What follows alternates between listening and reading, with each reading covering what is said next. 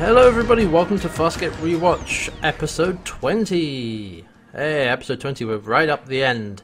And uh, as usual, I'm Cartwell Hats, and joining me is Red Nightmare. It's a boy. Spoilers! Sorry, sorry.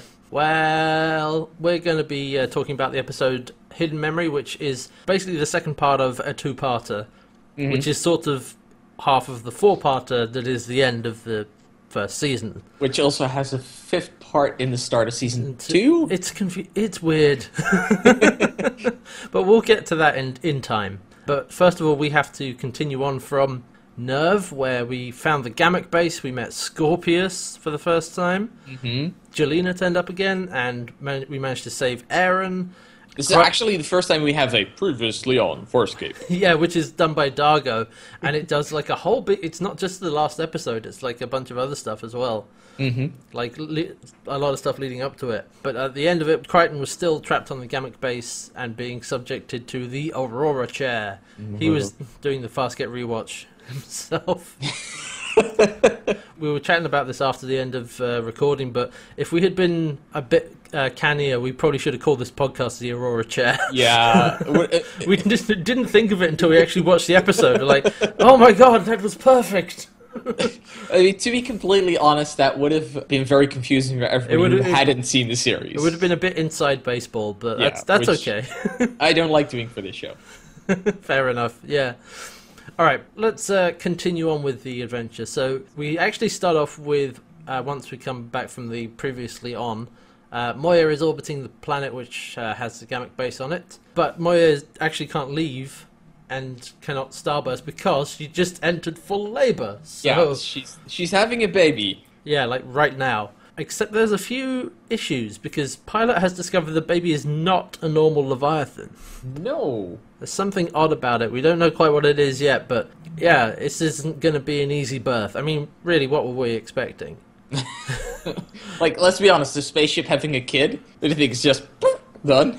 Well, also, it's Fa- Farscape. We can never do things easily. That's true.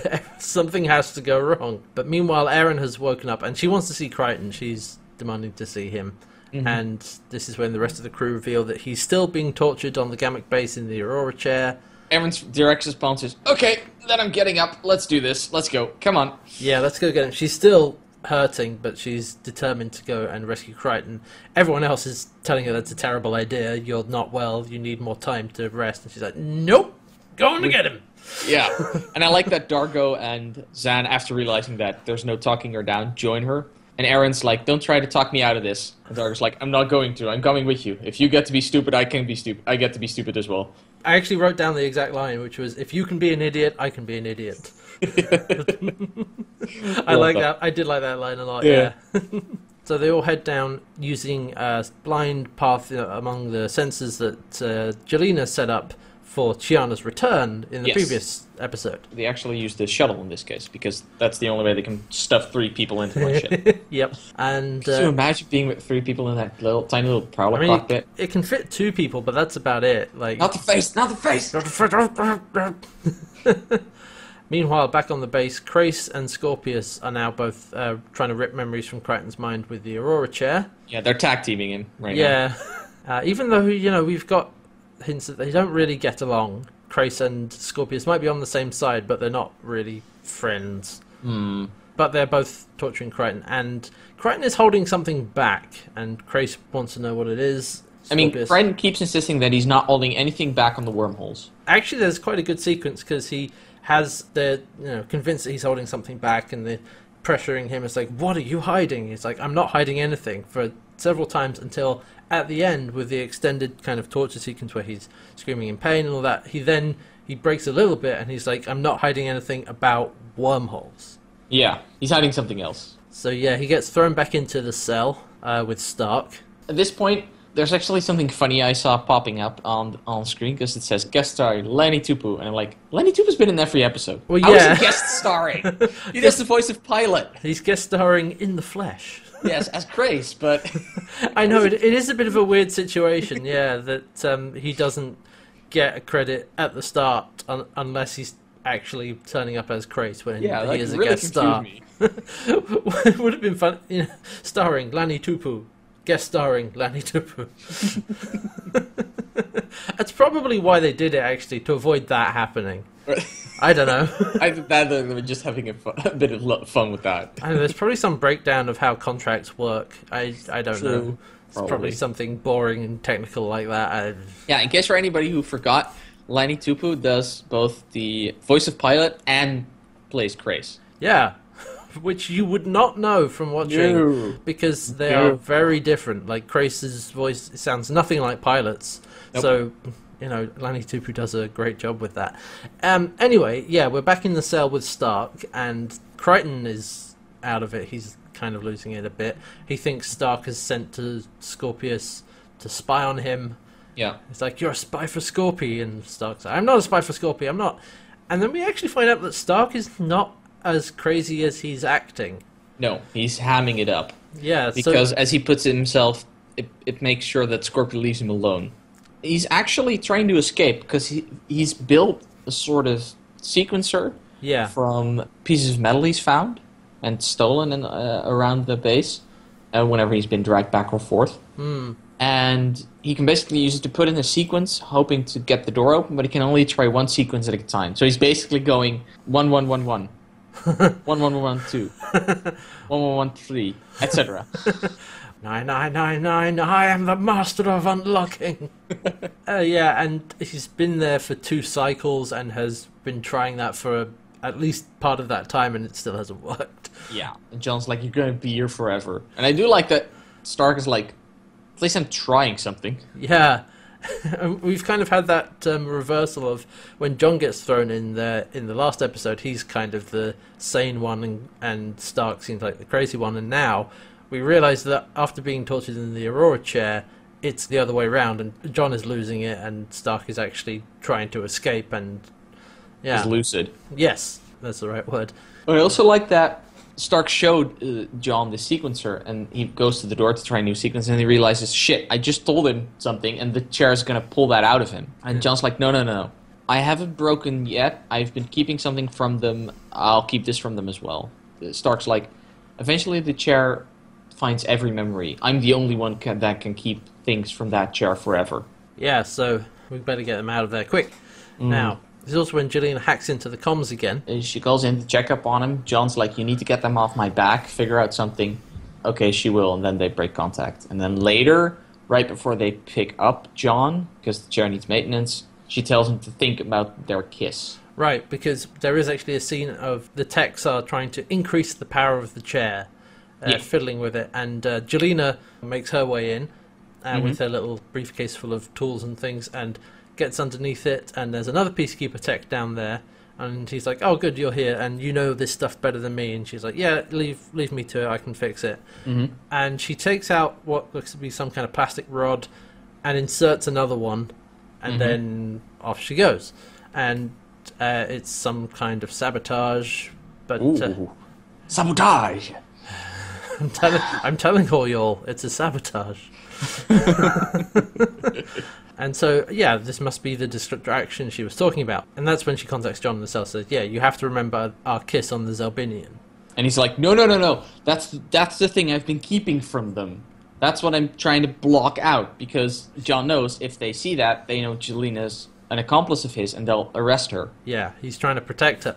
And, but then Scorpius and Crais come back for John, and they open up the cell, and I like Stark because at this point, John's actually still talking to Gilina. Uh, she's telling him, just trust me on this, just trust me. And Stark buys him a bit of time by walking to the door and being like, Scorpion, let me in the chair, let me in the chair. so Scorpius again. He's like, well, "What are you hiding, John?" Right, give him the chair. And uh, they're going around and around again, and he remembers the kiss during the torture, and then suddenly we see Crais in the memory. yeah, this is actually, uh, John is actually seeing the DVD extras. Not even. I mean, he's. This isn't even a deleted scene. This is fa- this is fan fiction. That's what this is. That's even better. Because um, what it is is a false memory, which is um, it's Crais talking to John on Crais's command carrier. I, I do like that John is kissing with somebody who from the back looks like Gilina, but then she turns around and it's clearly not Gilina. Yeah, and uh, talking to John and he says, Thank you for giving me all the wormhole technology, since with this I can have the power to rise through the ranks in the Peacekeepers, because my family were farmers, I was conscripted, and all that stuff. And, and Crais is like, Uh, that didn't happen. What the. what? I, I do like I do have to comment that because he says in the memory heavy air quotes Crais talks like oh it was my family I was uh, conscripted uh, never really was part of the lead and John responds like okay thanks for the history lesson but why do I even care about this and I like that Gilina writes John very well like very lifelike because that's exactly what what he would have said in that situation. Yeah, I'm not sure exactly. Like they don't go into detail about how the false memory works, whether or not it's uh, part suggestion and it uses John's mind to come up with the rest, or it's like a, a it's which is it's probably fine that it doesn't bother with uh, that. Basically, she sabotaged it to make a false thing.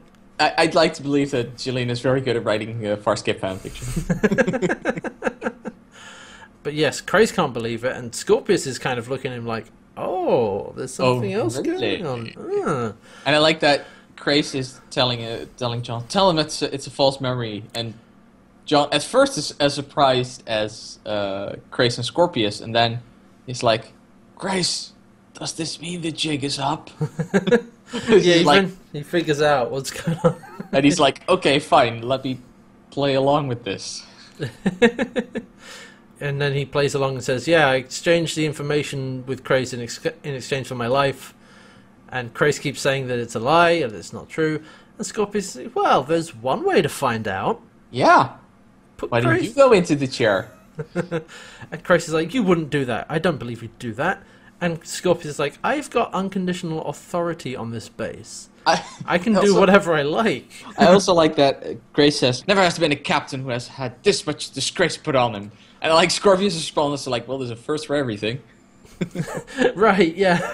Which I remind reminded me of what you said last week that Scorpius being uh, a different species gives him an outside perspective on these things. Right, yeah. He's like, yes, uh, I don't really care about this honor stuff. No, I'm just doing my goddamn job. Yeah, he seems to be much more focused on actually on the work and all that. And it's interesting when he's trying to convince uh, Crais's guards to seize him because he says seize him, and then Crais is like, don't listen to that man. You're my mm-hmm. guards. Listen to me. And then he has a speech about, you know, I have unconditional authority to do what is right for the mission. And actually, what he says is to the guards is, do what you feel is right in your hearts. Yeah. Put Crais in the chair. and they do. So, Aeryn is now uh, finding a way into the base and leaving Dargo and Zhaan waiting in on the surface because they land on the top of the base. Yeah, Aeryn points out that they can land here because if they put up sensors to guard the top, that would give away the fact that there are, are actually peacekeepers in this base and it's not just a hidden yeah. block of nuked out material. Exactly. And so they're making their way in, and Crichton has been thrown back in the cell while they give Crais the chair.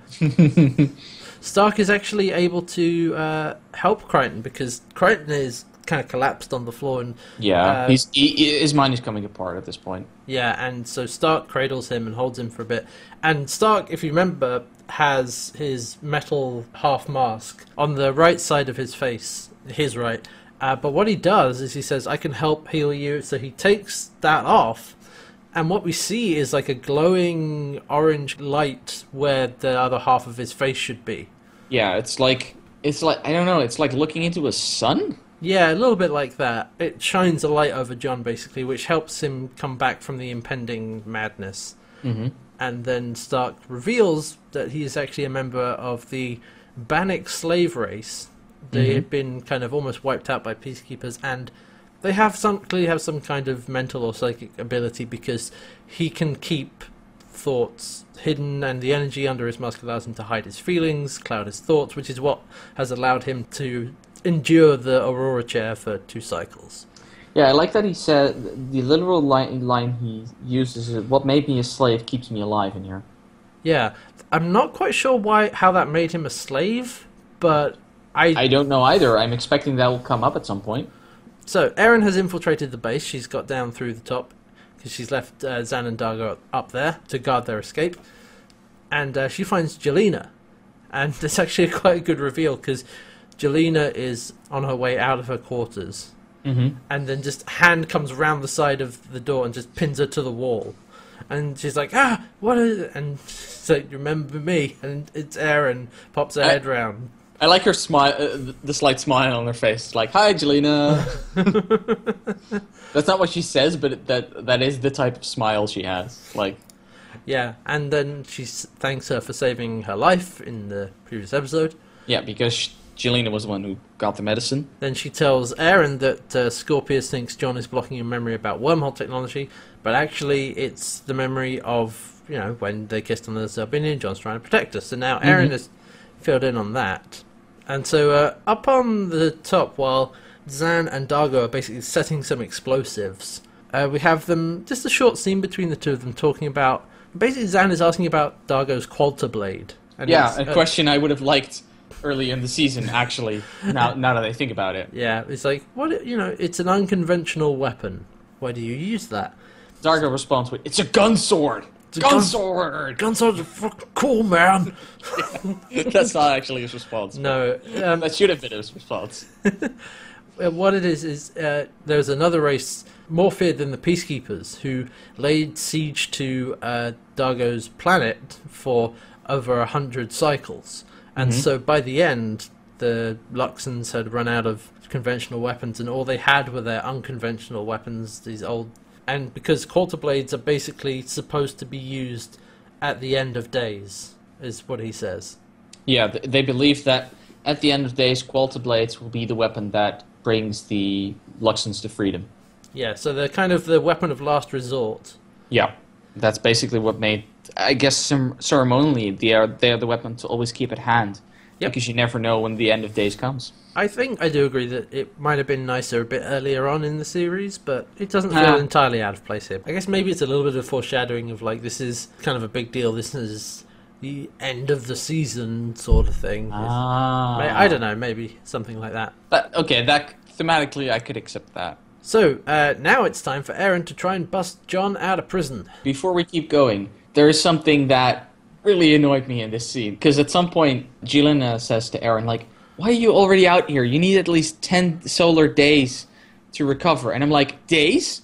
Wait, we've suddenly started using actual terms for time. Where did this one come from?" like we've been using microts, we've been using arns, we've been using cycles, and now you want to start using days? Uh, don't worry about it. I was like, I probably I, figured. I know it's minor, but it's like that's drop kind of dropping the ball. Like It's- you've been using all these different terms, you could have come up come up with one for days. It's like, probably one term too far. Like, like oh god, now how many different things do I have to keep track of? I have to have to keep track of different swear words, different words for Uh. bodily parts, and different measurements. And like, yeah, okay, days is. Uh, well. They do they do make a point of almost always referring them to them as solar days. okay, Um, I guess that's something.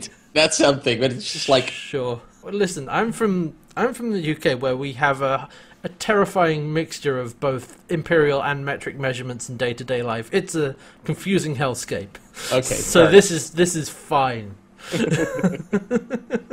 I was so taken aback by that. Like, wait, what's that term doing in, my, in Farscape's vocabulary? Well, I was a little bit more taken aback when Crais said in the fake memory that he was shanghaied. Although I Fair can enough. I can put that down to it being constructed from John's own mind, but nobody mentions that. No. Anyway, um, Aeryn is going to bust John out of prison, and so she is basically working under the pretense that there's uh, something wrong with the cell, and you. Yeah, there's, there's a signal coming from it. We see uh, Chief Security Officer from the last episode being like, "There's nothing here. I don't know what you're talking about. See, I'll use the scanner. Beep beep beep beep. oh, Huh, what's that?" Aeryn responds, "Probably nothing." and so they open up the cell, and actually the security guy goes after uh, Stark because that's actually what he's detecting. He's detecting like- his magnetic thing. And Brilliant bluff from Aeryn there. Yeah, it's like, wait, how did you know about that? Did you She know did. about that? That Wow. was just a happy convenience, I think. I think if yeah, what would you have done if that hadn't worked? I guess probably knocked him out and taken. Yeah, his used his key anyway. yeah. I think that that was probably the plan at this point. I like that Stark's because the head of security finds that the, the sequencer, and Stark just charges John because he's like, "You actually told them? What the mm-hmm. hell?" And he starts half choking him actually, and at that point, Aeryn just knocks the chief security officer out, and, and uh, Aeryn's just standing there, and Stark like, "Who's that?" So And she- John responds, "It's the radiant Aeryn Sun." She's with me. Let's go. and I do like that Stark does get the sorry in there. He's It's like actually oh, does oh. say sorry. Like, Oh god! Now we actually get to see Crais in the Aurora chair. oh, and I like that the memories he's reliving are the ones of his family. All Yeah. the things that basically everything that happened uh, when they were in uh, on Maldis's planet. Well, where he saw his brother burning alive and his father uh, coming again, Okay. him being shanghaied. okay. Here's something I don't get. So, um, when they're discussing, you know, to put should we put Crais in the chair, um, and whether or not the memory is real, uh, Scorpius says, "Well, you can't make stuff up for the Aurora chair." Yes. And then Crais says, but that never happened. And then Scorpius is like, well, was your family farmers? He's like, well, yes. It's like, were you conscripted? Well, yes. It's like, how did Crichton know about that? It's like, I don't know. Crais, yeah, you do, though. Like, 'cause- no, no, no, no. Do you know- Half of that John knew. John knew it was conscripted. He didn't know it was a farmer's family. That wasn't. I don't think it was ever mentioned during uh, that old black magic. Yeah, well, he was mentioned that it was conscripted. It's like, well, did you not remember that he saw some of that from Also, Mold? Chris was on a lot of stress, under a lot of stress at that point. Okay, all right. But yeah, so now we actually do see more of that from Crais's memory, and uh, Crais's Like, I'm not, Great, yeah. The, the memories Chris wants to relive, the ones that r- disturbed him the first time. Let's let's look Oh, at them again. Some of these are actually really horrifying. Like we see the shot again of uh, from that old black magic when uh, Crais's brother, or the image of Crais's brother gets burned from the outside. Like it's, oh, we Yeah. see that again. That's horrible, horrifying. There was one thought running through my mind while we were watching this. I'm like, ah, damn it's a rerun. Yeah. well now, Chris is getting reruns. No, Now- no, no new episodes for him. well now Chris gets to do the rewatch. Yeah. Only a few episodes though, but the Chris is Life rewatch podcast. What, not what that This is your life. Da, da, da, da, da. Scorpius just comes in with a big red book. Like, do you remember this voice? oh dear. Trying not to spit out my water onto my keyboard over here. What's the most important thing in comedy? Timing. Uh, Meanwhile, back to the scenes of torture. uh, yes, sorry. So- Because yeah, they keep probing Crais's mind because they can see that he's hiding something. yeah, and again, kind of like John, we know that he's not hiding what they think he is. Um, I hadn't even realized what he was hiding until uh, until we see it. Yeah, and what we actually see is we see the memory where he kills Lieutenant Teeg from the, the end of that old black magic, where like, Yeah. uh, and reveals that he had received orders from Peacekeeper Command to come back and then deliberately disobeyed them. Yeah, I, I do have to admit that that when I saw that, I was like, yeah, yeah, that makes sense. Of course, he was hiding that. Yeah, but then the security breach is announced. They've discovered that uh, Crichton has been let out of his cell, and so Scorpius orders the base to be sealed so they can't escape. And while the group of them are escaping, so we've got Stark, John, and Aeryn, and Gilina. Uh, basically, they send Stark up an escape, or up like basically a fire escape. Yeah, And, uh, and for some reason they don't follow him. well, they go, I think the idea is to split up so that they uh, can. I don't, I don't know. Yeah, it's a bit odd that they don't all go up that way. Anyway, they send him up and uh, like, right, you go. Let's all get out of here. But They hide- Yeah, they're forced to hide under the floor. And Gilina finds out they need actually a senior officer's ident chip to Yeah, get the rest of the way out. Some guards pass by. Nobody notices them. Uh, Gilina goes out at some point because she's the only one that can walk around the base freely, and she finds out that everything has been closed, even the uh, the uh, the shaft they were using before. Hmm. They need the senior officer's ident chip to open those doors at this point. So John's like, "Okay, let's go back as a senior officer." Oh. And yeah. Aeryn's like, no, no, no, no, you're in no condition to do that. I'll do it. It's like, I, but you are Aeryn. Okay, apparently she, she In a is. better condition than John is at this point. I mean, yeah, that is actually true. They, they, she might still need rest to recover, but John is just kind of Her, ha- useless. her hand's still shaking, but Yeah, we do see that a couple of times where his hand is shaking. He's like, "Stop it! No, I'm No. fine. I'm fine." And so Aeryn goes off to go and get an ident chip. And now we go back to Moya, and we get back to the uh, troubled pregnancy. yes. And actually, I think we're doing some things out of order with these scenes, with the scenes in Moya, as in, I think some of them show up earlier or later. Well- but it doesn't matter a bit Mm. because these two stories. That was actually something I noticed, and it's it's a minor gripe with me. But these scenes have no interaction with the other. There there are basically two episodes happening. Yeah, two two- mini episodes happening uh, parallel. two lines, no waiting. It's Yes. like, and so okay. According to my notes and the synopsis, this is when we actually see that we need a vacuum to give birth. Moya needs Yeah, a vacuum uh, inside. Which, when you think about, it, makes sense. I mean, if if you try to push the kid out with pressure on one end and vacuum on the other, it's, It's like just gonna go. yeah, just launch it. like, could you see that? A baby just being. yeah, and so actually, because we've established that Pilot is not experienced with uh, Leviathan burst, so when he finds this out, he's like, "Oh, because all uh, the only people left now are Chiana and Rygel." It's like, "Well, Yeah. you better go find somewhere to hide because this is gonna happen." You The- got like 80 microts, like 80 seconds. It's like, what? Where do we? I like that the pilot's like, uh, my den is going to remain It's like- pressurized. yeah, that helps. We can't get there in 80 seconds. And so the the there are some pressurized containers inside the cargo bay, and so they have to make their way down there. So they run off down as he's saying this, like uh, as he's finishing his sentence, pilot sentence. Uh, we actually see Rygel immediately start to move off in his little Yeah. thing. It's like, oh, get out, get out. Move, move, move! Chiana running after him, and I like that they they find uh, Chiana runs into the cargo bay, finds the pods there, and she tries to open one, and it's locked. And the the the one in the other one opens the pressure pod, and it's like that's Rygel's like, well, there's plenty of room in here. And she's like, I'm not getting in there with you. the pilot's like, you have ten microts, hurry! and she's like, all right, fine. Fine.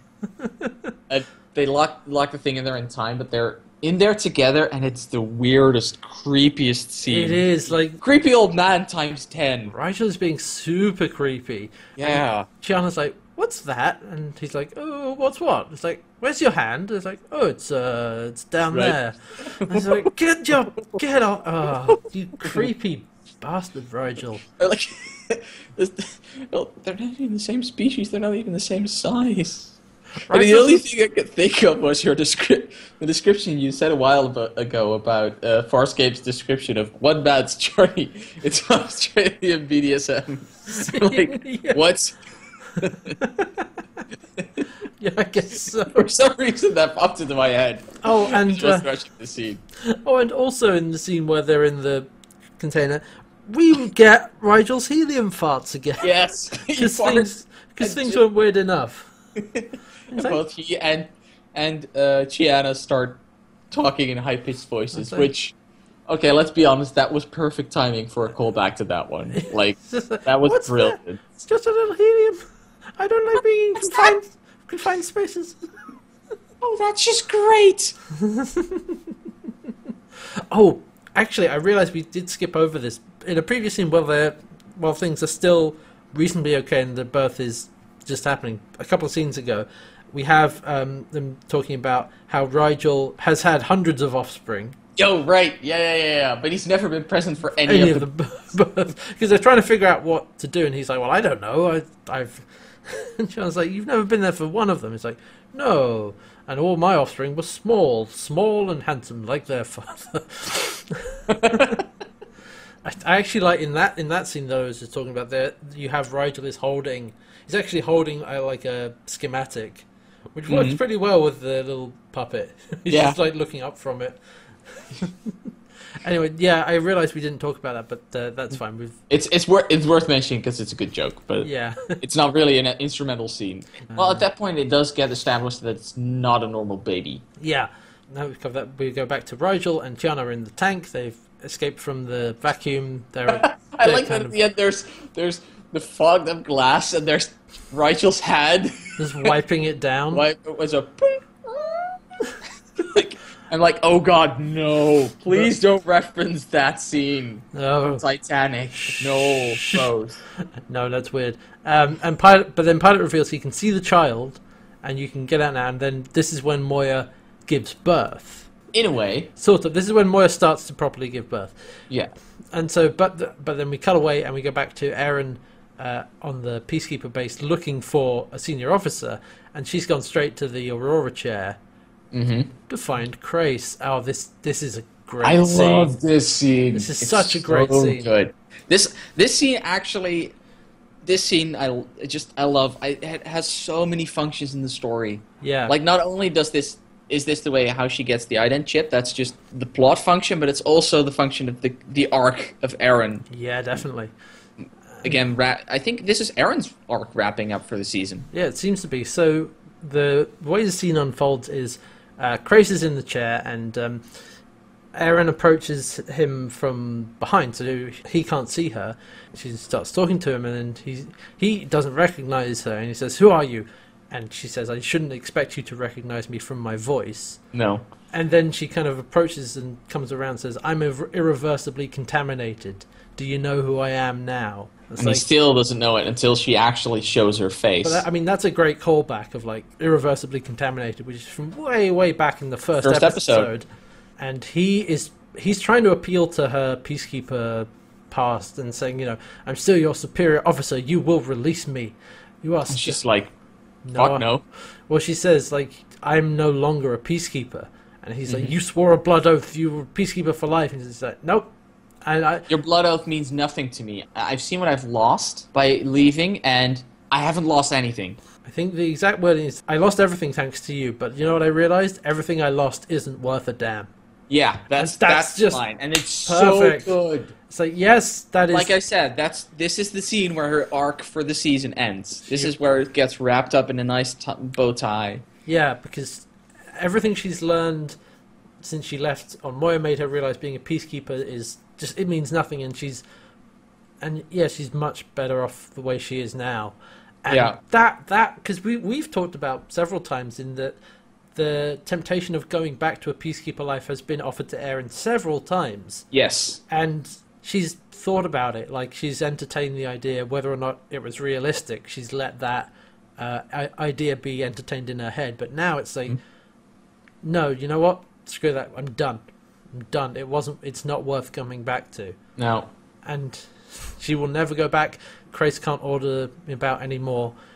And then uh, she takes his ident chip. Mm-hmm. And then Crais is like, "He'll track you down, and I will kill her." Because I mean, Crais is nothing if not consistent. yeah, that's true. He's exactly the same thing he said to John. Yeah. I'll track you down and kill you. And she says, Yes, yes, yes. Blah blah blah blah. and then she says, "I will, you know, I'll show you your life." No, no, no, no. What does I she say? give you. Uh, ha- Oh yeah, yeah, yeah. yeah. I give you your life. Like uh, the first time she says it, it's like, okay, I'm not actually going to kill you. Then you find we find out what she means with that because she walks to the controls of the Aurora chair, turns it on, and it's like, I give you your whole life. You can watch it, all of it. And she turns it on, Cranks it up, walks Oh. around, and then pulls the lever to the maximum. and then just walks away. And we the the end of that scene is Crais screaming in the chair as it as it rotates. It's like I have in my notes. It's like the at the end of that scene, it's just, damn son. that was I mean, intense. Probably worse than killing him in some ways. Yeah, it's I, and I and I love that reveal, like you said, of like I will give you your, your life, your whole life, and then Boink. And oh wow, that was that's a really powerful scene of like Aeryn confront, basically confronting and finally letting go of her past and her Yeah. desire to return to being a peacekeeper. Uh huh. Like that's that's I over love with. that. over That was with now, that was yeah. that was the scene that, like I've said a few times, that completes the arc. yeah. That's where it all comes together. That's where, Ah, I love it when a plan comes together. yeah. I mean that that's two characters, in a way, wrapping up their arcs. Like Dargo did it last week. Mm-hmm. Aeryn does it this week, and I'm expecting the other characters to do it as well. The I- ones with an arc. I think we did see, we sort of saw a bit from uh, Zhaan several episodes ago. I think Rhapsody in Blue kind of it wrapped up one part and then left another part hanging. But uh, yeah, But yeah. Rygel doesn't. Rygel doesn't really have an arc. I don't. I don't expect Rygel to have a wrap up of an arc this No. season, and that's fine. That's fine. Yeah, like but we've had some great stuff with Aeryn and with uh, Dargo in terms of their wrapping Mm-hmm. up. Crichton isn't really wrapping up. He's kind of progressing. He's just I could see. I could see there being a wrap up at the end. We'll see, but it's not happen. Doesn't happen in this episode. He's still No, too happen. out of it. No, Uh, I'm expecting I'm expecting that to be the final episode of the season. Yeah, To be honest, because that's when you want to wrap up the arc of your main character. that's true. So we'll see. Meanwhile, back in the hole under the floor where Gilina and John still are, Mm-hmm. um, Gilina's asking him if he wants to be with Aeryn, and she needs to know before she gives up everything to go and um, Go along with them. yeah. Uh, but Aeryn arrives before he can answer because he's being very Evasive. evasive about the whole thing. Doesn't He's say like, anything. "Do we need to talk about this now?" And she's like, "Yes. If I'm, I if I'm to leave with you and leave this all behind, I need to know this." Yeah, I and I like that. Every time we have Gilina, we have her music cue, which was established in, I think, uh, PK Tech Girl, Mm. and it comes back here again, and it's a very melodic. Oh, it's it's a it's a I think it's a wind instrument, but I can't place it. Yeah, It's very minor. It's very light, but it really works for. It has that romantic feel into it. in- it yeah. well. It, it's very much the kind of romantic melody, which Yeah. is a little bit. it's not as on the nose as a romantic melody. It does yeah, have its own yeah. thing going. Its purpose just seems to be like this is Gilina's theme, but it's deliberately like a romantic link between her and Crichton, which for Mm-hmm. a character's own theme is a little bit kind of one-dimensional, but it does what it's supposed to do.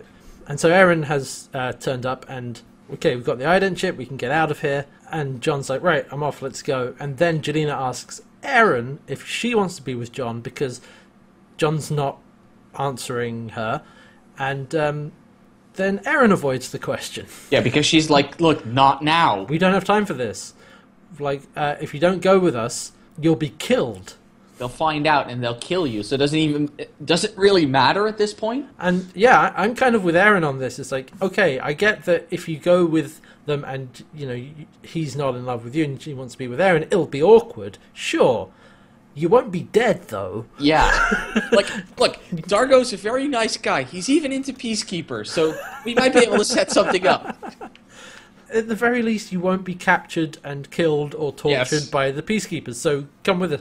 But Gilina actually kind of decides to do the other thing. She says she'll take care of herself, and she just runs away. I mean, to be completely honest, she is able to take care of herself. Yeah, but it's, She's shown that she can, and I, I wouldn't be su- I wouldn't be surprised if she's able to hide hide herself. it's true, but it's a much bigger risk than Yes. going with them. Um, then again, do you realize that you're asking her to do what Aeryn did? Oh, yeah, leave her that's- entire life behind. That's true. Like you, she is being asked to throw her entire life away. It's not an easy decision, but No. she says, "Right, I'll take care of myself." And because they're running out of time, Aeryn Aeryn's like, "Right, okay, Fine. fine. I'm gonna go. Let's let's get out of here."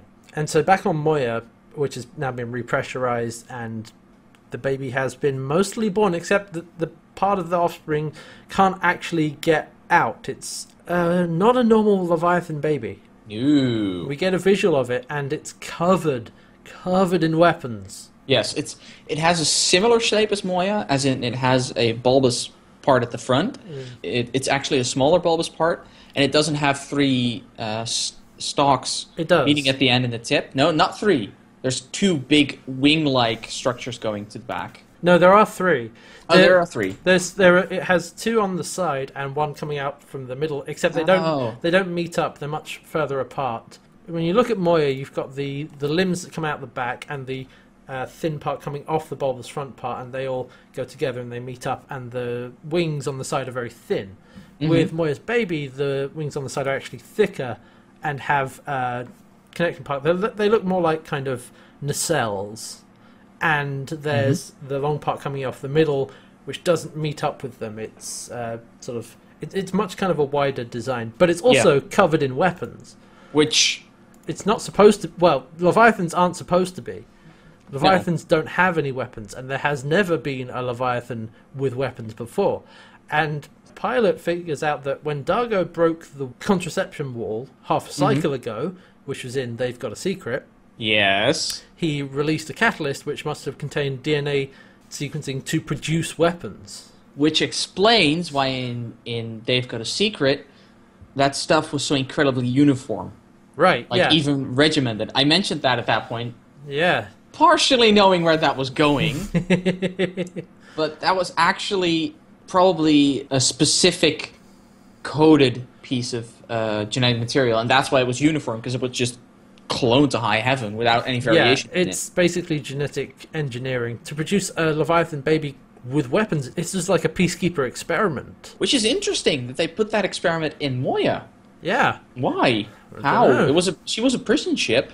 I mean, I, you usually don't double up on your functions, especially not with experiments. Well, that contraception wall was there. It was in place to stop it from happening, so it's Yeah, but- possible. so But it was it was still it, what was behind the wall was still an experiment. well. Here's okay. This is just some spitballing, some theorizing. Okay, I, I I didn't expect there to be a reason, but go ahead. But okay, this is Yeah. kind of like trying to figure out, trying to reverse engineer how, why this would make sense. And this is not to like defend. Like, in story, it's like it's Mm-hmm. Oh, kind I, of I just have out no of- I have no problems with it being in the story because Yeah. it makes for a very interesting story, and that's Yeah. enough for me. Um, but what? Okay, so here's what I figure. Here's some headcanon, I guess, is that say Moya was going to be used for this experiment, but then they needed another Leviathan transport, so they put the contraception wall in to put the experiment on hold until Moya had completed her mission. But then, of course, Moya's mission was then interrupted before they could get back, remove the contraception wall, and continue with the experiment. Ah, that would make sense. That's how I would explain it. And I mean, we might get that explanation. who knows? Maybe we will. I actually, I actually don't know. Like a lot of the time, I'm trying to keep things that I already know back from when we do this, just so that we don't, so that we explore the episodes as they happen. Mm-hmm. Um, but this time, I'm not. I have no idea. I can't. I can't remember if that ever gets I, explained. I assume that we're, that we might get a throwaway line later in Yeah. later in maybe season two or something, but uh, I. I like that idea. That does make a lot of sense. so there you go. That's my headcanon for why uh, that was in Moya specifically. Yes. Um, but what's actually happening is the offspring is it can't get out properly, and what it's go- what it's doing is it's charging its weapons to try and break free. Because So- it's scared. It's like, I want to get out. I want to get out. Wait, I have these guns. Well, I'll shoot my way out. yeah, Who's like- your mother? yeah, it's a scared newborn. It doesn't kind of know what it's doing. So they um, Chiana actually Chiana comes up with a plan to try and uh, help. It says, "Wait, can I get me down into one of the vents near there? Can you put uh, breathable atmosphere in there? Because I'll try and loosen something and get it out." Mhm. So pilot does that. Gets down there into the vent and is trying to force some stuff out the way. It doesn't quite work though. Yeah. Um, so Chiana has another idea, which is okay. The only way to cut free is to allow the offspring to fire, but only to fire a low-level blast. Yeah, because she's like, okay, we need to get this out. Well, if we do a low level blast, it would break break this part apart, and that means it, she wouldn't ha- the kid wouldn't have to start firing everything else at maximum power. Yeah, and so they're able to do that. They're able to communicate that. I think because Moya is still connected to her child, And the child does listen to its mother in this Yeah. case. and so it's a low. It's a low-level blast which sends fire up the up the uh, shaft that Chiana. Jen has to run like hell. and she just manages to get out of there uh, before being caught by the blast. It's Yeah. it's very kind of tense and uh, Yeah, yeah. It is really running from the explosion, uh, being thrown away by the shockwave. Kind Yeah. of scene. And I like that Chiana coming back a little dazed, like that was a low level blast. yeah. oh boy. But the offspring breaks free, and everything, everyone is unharmed. I'm assuming Moya's a bit scorched, But but, she, but otherwise okay. Yeah. yeah. This is also intercut along with scenes on the surface where they're escaping, and there's just a shootout has started happening now. Yeah. Uh, because they've uh, reached the top of the base and are making their way to the transport pod, and then peacekeepers come up out of the base as well and are shooting at them. They're hiding. There's basically a lot of walls and stone walls and open windows, and it's kind of like a ruined area. It's it's a ruined top. area clearly because it's it was nuked. I think at some point. That's the only thing they could tell about it. and so they're having a shootout, and uh, basically everyone's got a weapon at this point, including Yeah. including Stark, who's shooting. at the Yeah, rest I do them. like that Stark is also here with one of the heavy shoulder-mounted weapons. Uh, Yeah. just blasting away. And at, at first, it's kind of unclear how this battlefield is set up. There is a shot from overhead, like halfway through, but that only shows half of the group. What I, what I didn't like about this one is that it wasn't clear where everybody was and what was going on. It was very chaotic. Yeah. yeah, which I, th- I think was probably a little bit intentional, just to be like, this Ah. is this is kind of mad, this is uh, hectic, I don't, I don't like it for my action scenes. I like to have an idea of where everything is, where everything is going, because that gives you a better idea of what the stakes are. It's because you're a DM, that's why. Not the only reason. But it is a reason. it's not the only reason. Probably not even the biggest reason. I mean, there's a difference between between playing D and D and actually directing something. Listen, we have to get the D and D references back in. We've been slacking. we need more of them. okay, okay, fine, It's okay. So you set up the battlefield here. John uses his extra move, and fine, fine. This this is the episode where they don't use grid. Okay, that's why. that's why. It's, Ah, I see. See, Ah. they're fine. You happy yes, now? yes, Okay, great. finally. Uh, This is what you put up with every week. Uh, we do also have there's some fun dialogue in this because uh, as they're having the shootout, uh, Stark and John are talking to and he's like they reveal to each other what the memories they were that they were keeping, and uh, Stark's like it was a place I saw as a little boy. What was yours? And he's like, oh, it's when I kissed a girl.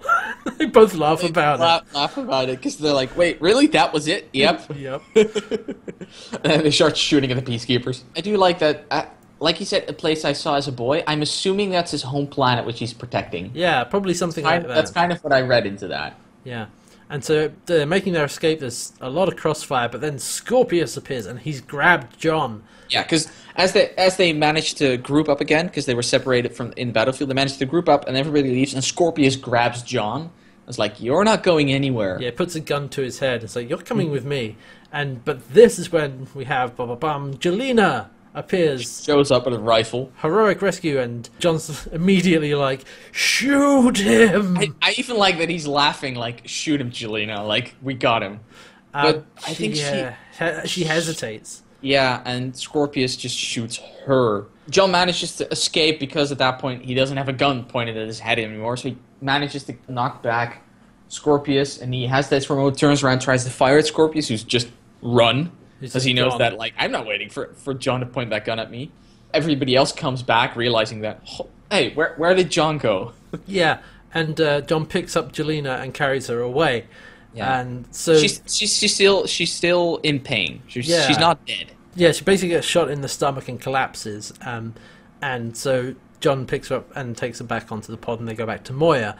And so uh, we get back to Moya. Pilot says Gilina managed to scramble the channels before she left, so now no one will be able to detect Moya for a while.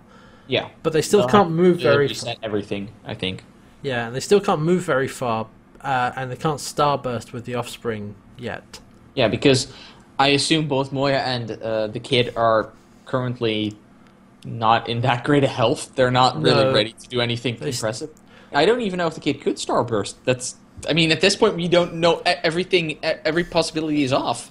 I mean, what we can infer, like, basically, the the child is a hybrid of a normal Leviathan and just a ton of peacekeeper weapons. Yeah. So yeah, it's it's a very unusual, unique thing that they don't know a lot about. So right now they're just staying where they are. They can't be tracked, so they're okay for a while, but they'll have to leave eventually. Yeah. Um, and Gilina has been is lying down on her bed, and Zhaan is tending to her, uh, but it doesn't look good. Um, no, and she's in a lot of pain. yeah, and John asked Gilina why you, why she came back for them, and she said, and actually, basically, she realised what we were talking about. That right, yeah, if I stay here, they will find me and then kill me. So I probably should have left. So she Yeah, and- basically she realised that she made kind of the wrong choice, and it's like, right, we'll get out of here.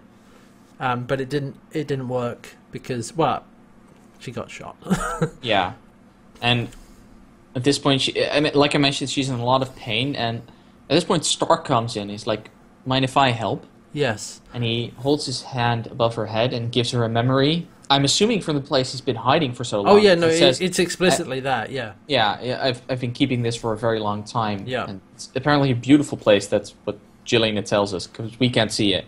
Yeah. And he says, "Hold on to that," and it seems to give her comfort and ease her ease her pain a, a bit. Yeah. And at that point, I like there's there's a half glance between Stark and uh, Zhaan that they know they're like okay we we need to leave we need to leave these two uh, alone, yeah. for a moment John so, Gilina. so so they do, and then uh, Gilina and is, she's in pain. She's well, she's weary. She's dying. She's dying. Basically, John is emotional upset about it. And then Gilina says to John, like, if things were different, could you have loved me?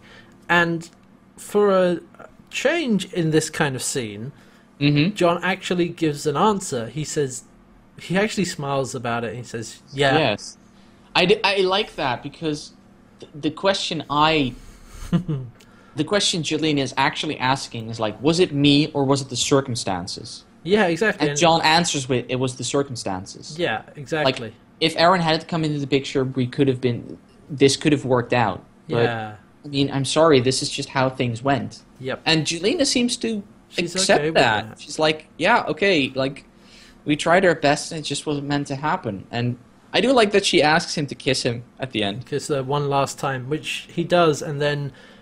I mean, he hesitates for a moment. He's like, uh, and she's like, no, no, no, come on. And then he does, and then, then she passes away, and she's dead. We hear her breathe her last breath, and I'm like, the thought in my mind, in the back of my mind, was like, Aeryn will forgive me for this, Yeah. but she'll never hold that She'll against. understand. Like, Yeah. But that's it. That's when we get the titles. That's the end of Yeah. the episode. That's a heavy thing to end on. Um, And- I saw Gilina's death coming halfway through. The oh episode. yeah, for like some reason like it's it is tell i mean if you know how stories are structured then you can see that one coming but what i really like about this mhm. is that uh, a price had to be paid yeah, because they were going up against an entire base of peacekeepers Mm. Uh Cray, scorpius uh, a command carrier in the sky and they were just going in with a small group and getting out oh yeah, had to had to have your enemies remain serious and remain dangerous that that can never come without a cost exactly. It's And- much more effective when yeah something gets lost because of that. Yeah, in this case, it was Gilina. Which Yep. I'm kind of bummed out about because I, I would have liked her on the ship, actually. It would have been. Do you want a love triangle? Because that's how you get a love triangle. No, no, no. I, th- I would have hoped that it wouldn't be it wouldn't have become a love triangle. I hope they would have. St- I mean, I like stepping away from that personally. Oh yeah, like I would have preferred. I don't like love triangles, actually. Well, no, that's the, me neither. But that's that's what I mean. Is like that's probably why they didn't do that because they have.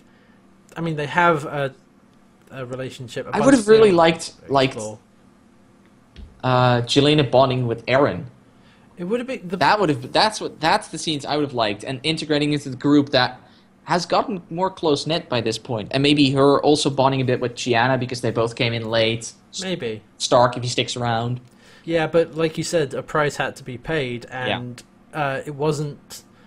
I don't know. uh, It's probably a little early on for it to be one of the main characters. You True. know, That So- is true. And Gilina, yeah, Gilina is like the secondary character who has a relationship with John, and basically she's. You know, it makes I the most like sense.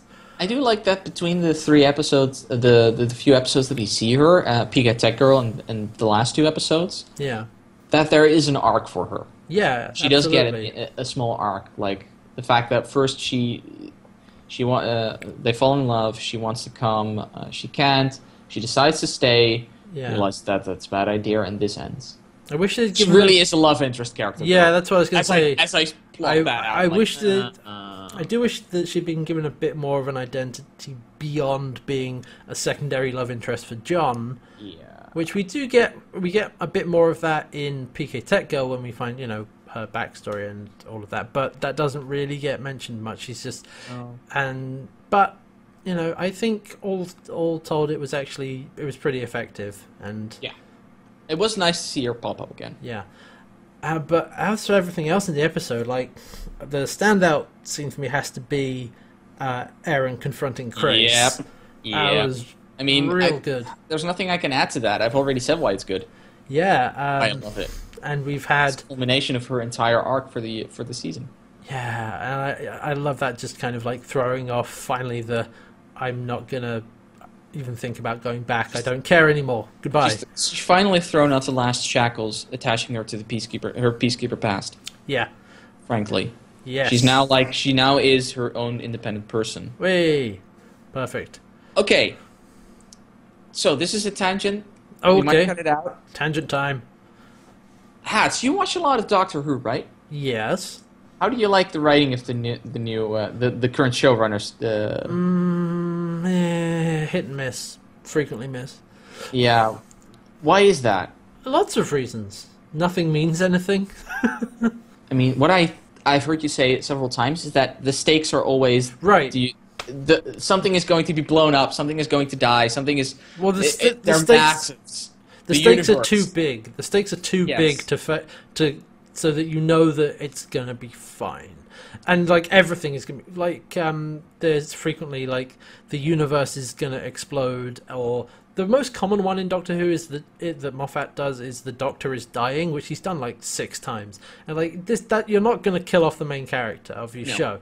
This is you know we know that going in, it, Which it- is which makes it an it's not effective storytelling because you're like I don't feel any tension for this because I know he's not going to die. No. And you can get away with those types of stories if you can get the audience in that split second where it might actually look like the hero is going to fail. Yeah. And I think that's one of the. I, I need to see more episodes of Doctor Who, which I'm probably not going to do, but that might be the point where Moffat fails. It is. What I like about is. this episode is because the stakes are in some ways lower, but uh, because in this one you can, there's actually something to lose. Yes. You can lose and actually lose something important, which in this case is Gilina. Yeah, I mean that's what they try and do in the Doctor Who stuff. Is they end up some price does have to be paid, but frequently it gets reset, which is the problem. In that like nothing really means anything going on. Yeah, a price has to be paid, and the price needs to be permanent. It needs to mean something, yeah, which it absolutely does. And this is why I love stuff like Farscape and uh, other things that do smaller stories. Because you can. The funny thing with smaller stories is you can actually have higher stakes yeah, because they they mean something. Because you're like anything can kind of happen. This is. It, it, uh, Firefly does the same thing very well in that it's one crew of people and about their relationships to a much larger world, and they've got their own stories and their own things that they're all trying to do hmm and so anything can happen to them. When when your stories are bigger and are like we're going to try and save the universe, or you know the, something is attacking the universe, it's fine the first time. When it keeps happening, you're like, well, and I, I don't care anymore. And I so think it's also. It, I- and I'm going to tout out a word I might end up using more often. I think it's a part of empathy Hmm. because the universe is an abstract thing. yes, Yeah, I don't have any empathy with that, and it being blown up, that's bad. But that's only bad because we we are told it's bad. Whereas I like your idea on Firefly, but I actually go instead of just a character dying. Let's say a character um, a character's reputation being irreversibly damaged yeah, because we care about this character and we understand what that would mean for that character. We actually care about that happening or not, and because it's something that. I mean, could take the story in an interesting direction. Like Hmm. the universe is blown up. Okay, the story's over if that actually happens. So Yeah. that's not going to Where do happen. you go from Whereas there? the rep- reputation is ruined. That could be go, go, that story could go both ways and still be interesting. So that's those are stakes we care about. yeah. And the other thing is once you have your first story in which I don't know the universe or your or to another extent Earth or whatever Yeah. Okay. gets gets threatened. Once you have that happen the first time, where do you go from there? Like the universe is going to be threatened and may explode, and you save the universe. Great. You can't go up from there. You can't. You can't have a bigger. You can't have a quote bigger threat than that. Yeah, but I don't. I don't. I don't think going seek, seeking a bigger threat is the problem. Well, no, but because what- I at some point you'll hit that ceiling anyway. You need to find that drama in other locations, But and you can. E- I think you can easily blow up the universe. Uh, threaten to blow up the universe twenty times. You just need to figure out why we should freaking care about it every time again. Yeah, and so what Farscape does is it's just it is it's smaller stories about this group of people, and it's not about it, it's it's not really about spectacle. It's about character. Yeah, and That's that's that's the major problem I have with stuff like the Doctor Who things that I don't like most of the time. It's all about the spectacle. It's about we're going to have the biggest, loudest explosion, and we're going to blow up the universe twice, and it, it's not about the characters. Mm, And Farscape is just so heavily based on character yes. which makes it so good when it get when it when it is good. Like when Farscape is good, it's really good. Um, I agree. When it's bad, we've had one episode so far. It's pretty It's bad. episodes, but that's Yeah. fine. It's it's just all the all the character stuff is so well done, and like again, like Crais and Aeryn's scene is a perfect example of that. Mhm. It's like it's one it's one person's journey of her throwing off her old life that was oppressing her and is and and was basically forcing her into uh, servitude as a soldier and throwing that off and becoming her own person and, And- rejecting it because for a long time she wanted to go back to it but now she's She knew she couldn't but secretly, deep down inside, she wanted to. And I think at this point, she doesn't actually want to anymore. Exactly, and that's just a very simple. I mean, it's a very straightforward, very small, contained little thing, but it's so great and effective to see that. That it's like you do care and you are excited when she's like, you know what? No, screw this. I'm never going back. You're just like, yes, go on, Aeryn.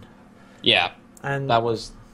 I think that's. Uh, I wanted. I wanted to discuss that Yeah, because I, I no, was definitely. reminded of that when we were watching this episode, and Gilina died. I was like, that was that was actually impactful. Like you wanted her to live, and Yeah. the story would have been interesting both ways. exactly. Um, That's a stake that could have gone either way.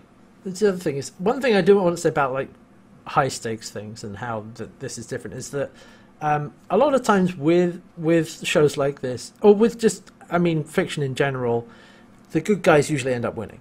Yes. Like so, if you have a thing with the I don't know with the superhero film, the Avengers are fighting uh, Ultron. You know that the Avengers are going to win, Mhm. and so you're like you, don't- but you, but then the, so the story has to do a job of making you feel the tension that they're not going to win and that there is a real threat. Frequently, that doesn't work. Frequently, those threats feel empty because they don't do a good enough job of building up the villains, building up the the stakes, Mhm. even though you know that they're going to win.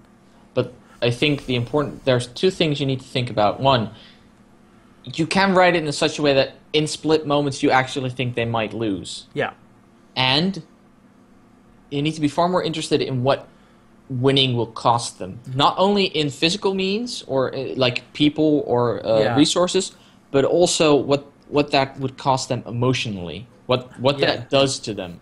And I do think that some of the bigger properties that have existed for a long time are actually kind of in a tough spot because they have to have some kind of status quo so that people keep because they keep they keep being made, you know. They keep being uh, thrown out or they keep being published so that you have to keep th- some things the same, which kind of hamstrings the writing a bit because you can't do something as bold. Like um, you take the example of Doctor Who, right? Uh huh. you can't kill off the Doctor. You just you straight up can't do that. No, you can't. Or like the Avengers, it's like you can't really. I don't know. You can't kill off Iron Man. Uh, you might be able to because it's an ensembled cast. The problem with Iron Man though is that he is, makes the most money, Yeah. like Which- all of it. Yeah, okay. That's Which what I mean. Is like Jr. has had to put his foot down to make sure everybody else gets equal pay. yeah, But but he it's finds it ridiculous. but in something th- this is kind of self-contained and it's got it doesn't have to try and like it, it has the freedom to kind of do what it wants which is part of what makes it really good i feel anyway Yeah. yeah we're, n- we're not even done yet we've got two more episodes to go I mean, no. And, and there's some. You mentioned some things I'd like to get into, but maybe we'll do that uh, later in the se- uh, late, uh, in ne- next few episodes because there were some things I wanted to hook into, but this episode is going long enough. oh yeah we don't want to keep you here for too long No. um, but yeah that's but to, to sum up what we thought of this episode it was i really enjoyed it if we were going to give it a Yeah. rating out of five what would you say Oh, It's it's definitely it's a, either a four or a five it's definitely a four at least at least a four. at the very least. Um, I'm tempted to bump it up to a five because I can't think of anything that was really that really stood out to me as being bad. Hmm. And the bits that were good were really good, like Aeryn's scene with Crais and uh, I think I'm gonna have to stick with a four. yeah, because there were a few scenes where I was like, you could have lost that. It didn't do anything. Like a, a few scenes might have been setting up something, like uh, Darwin the Qualta Blade. I'm like, it's, at this point we didn't really need the explanation. yeah, that one does come out of that one does seem a little bit out of place, but Yeah, and it, it we didn't really need it, and it didn't really expand on any character bits. Like the only thing I could see happening is that race that he mentions coming back, and I'm yeah, kind of expecting that to happen. But like I said, I don't know. no. Um, there's also a scene where Scor- it's a very brief scene where Scorpius looks around the fire and then walks uh, uh, uh, along the fire after the battle and then walks away. And like, we didn't need that. I don't know. I thought that was that was more that felt more uh, in place with everything else because it's it's you know he's looking at what he has now, which is nothing. Yeah, fair. But he didn't have the look, uh, look That's the true, okay. look on his face. Okay. that's what. That's why I, I was see. confused with it. Fair enough. 'Cause I Um, didn't. I didn't know what the functions, and also the fact that there were basically two stories happening separately. I don't think that's necessarily a problem because um, No, that's true, but uh, it, again, it's one of those minor gripes I have with the episode. Um, I don't. It didn't feel because of all the setup we've had with like Moya giving birth to the baby, all of that stuff. We that kind of had to happen in this episode, Mm-hmm. uh, and there isn't really a way to tie that in with everything else. Like those are very those are two very separate stories. I'm pretty sure there would have been a way to do it. You'd had, but that would require a different script well, for yeah, this like, episode. I'll be, I'll be honest with that. That that would require some heavy rewrites, but I think it's possible. And I'm not going to get into why because I don't entirely know why at the moment. It may be. It's. It didn't bother me because it really only becomes a problem for the a few scenes at the end. The rest of the time, it's like right, everyone else is dealing with this. We've got to deal with this while they're off doing that. Yeah, that's okay. Um, I, it did, despite that, I think I'm still going to go with a five out of five. yeah, let's do it. I'm pretty sure it's a low five, like on the cusp.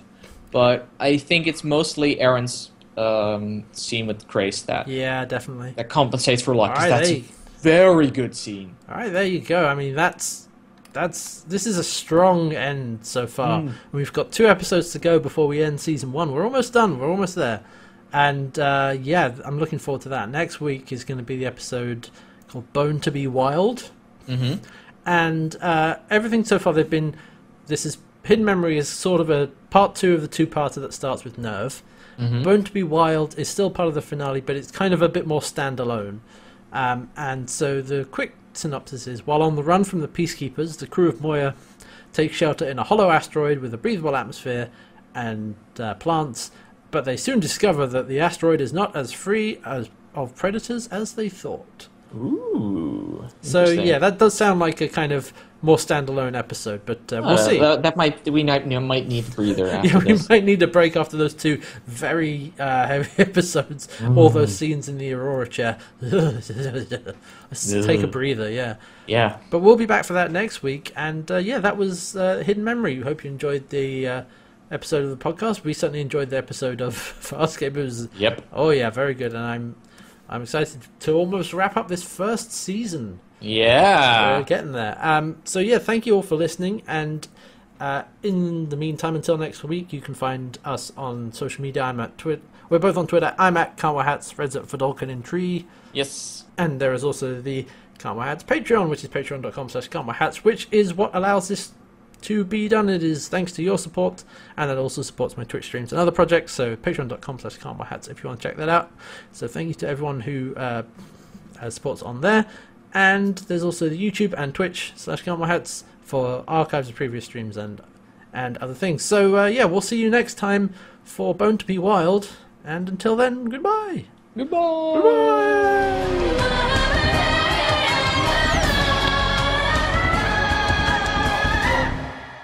Hey, Hats, I'd like you to meet my uh, little baby cousin, Bobby.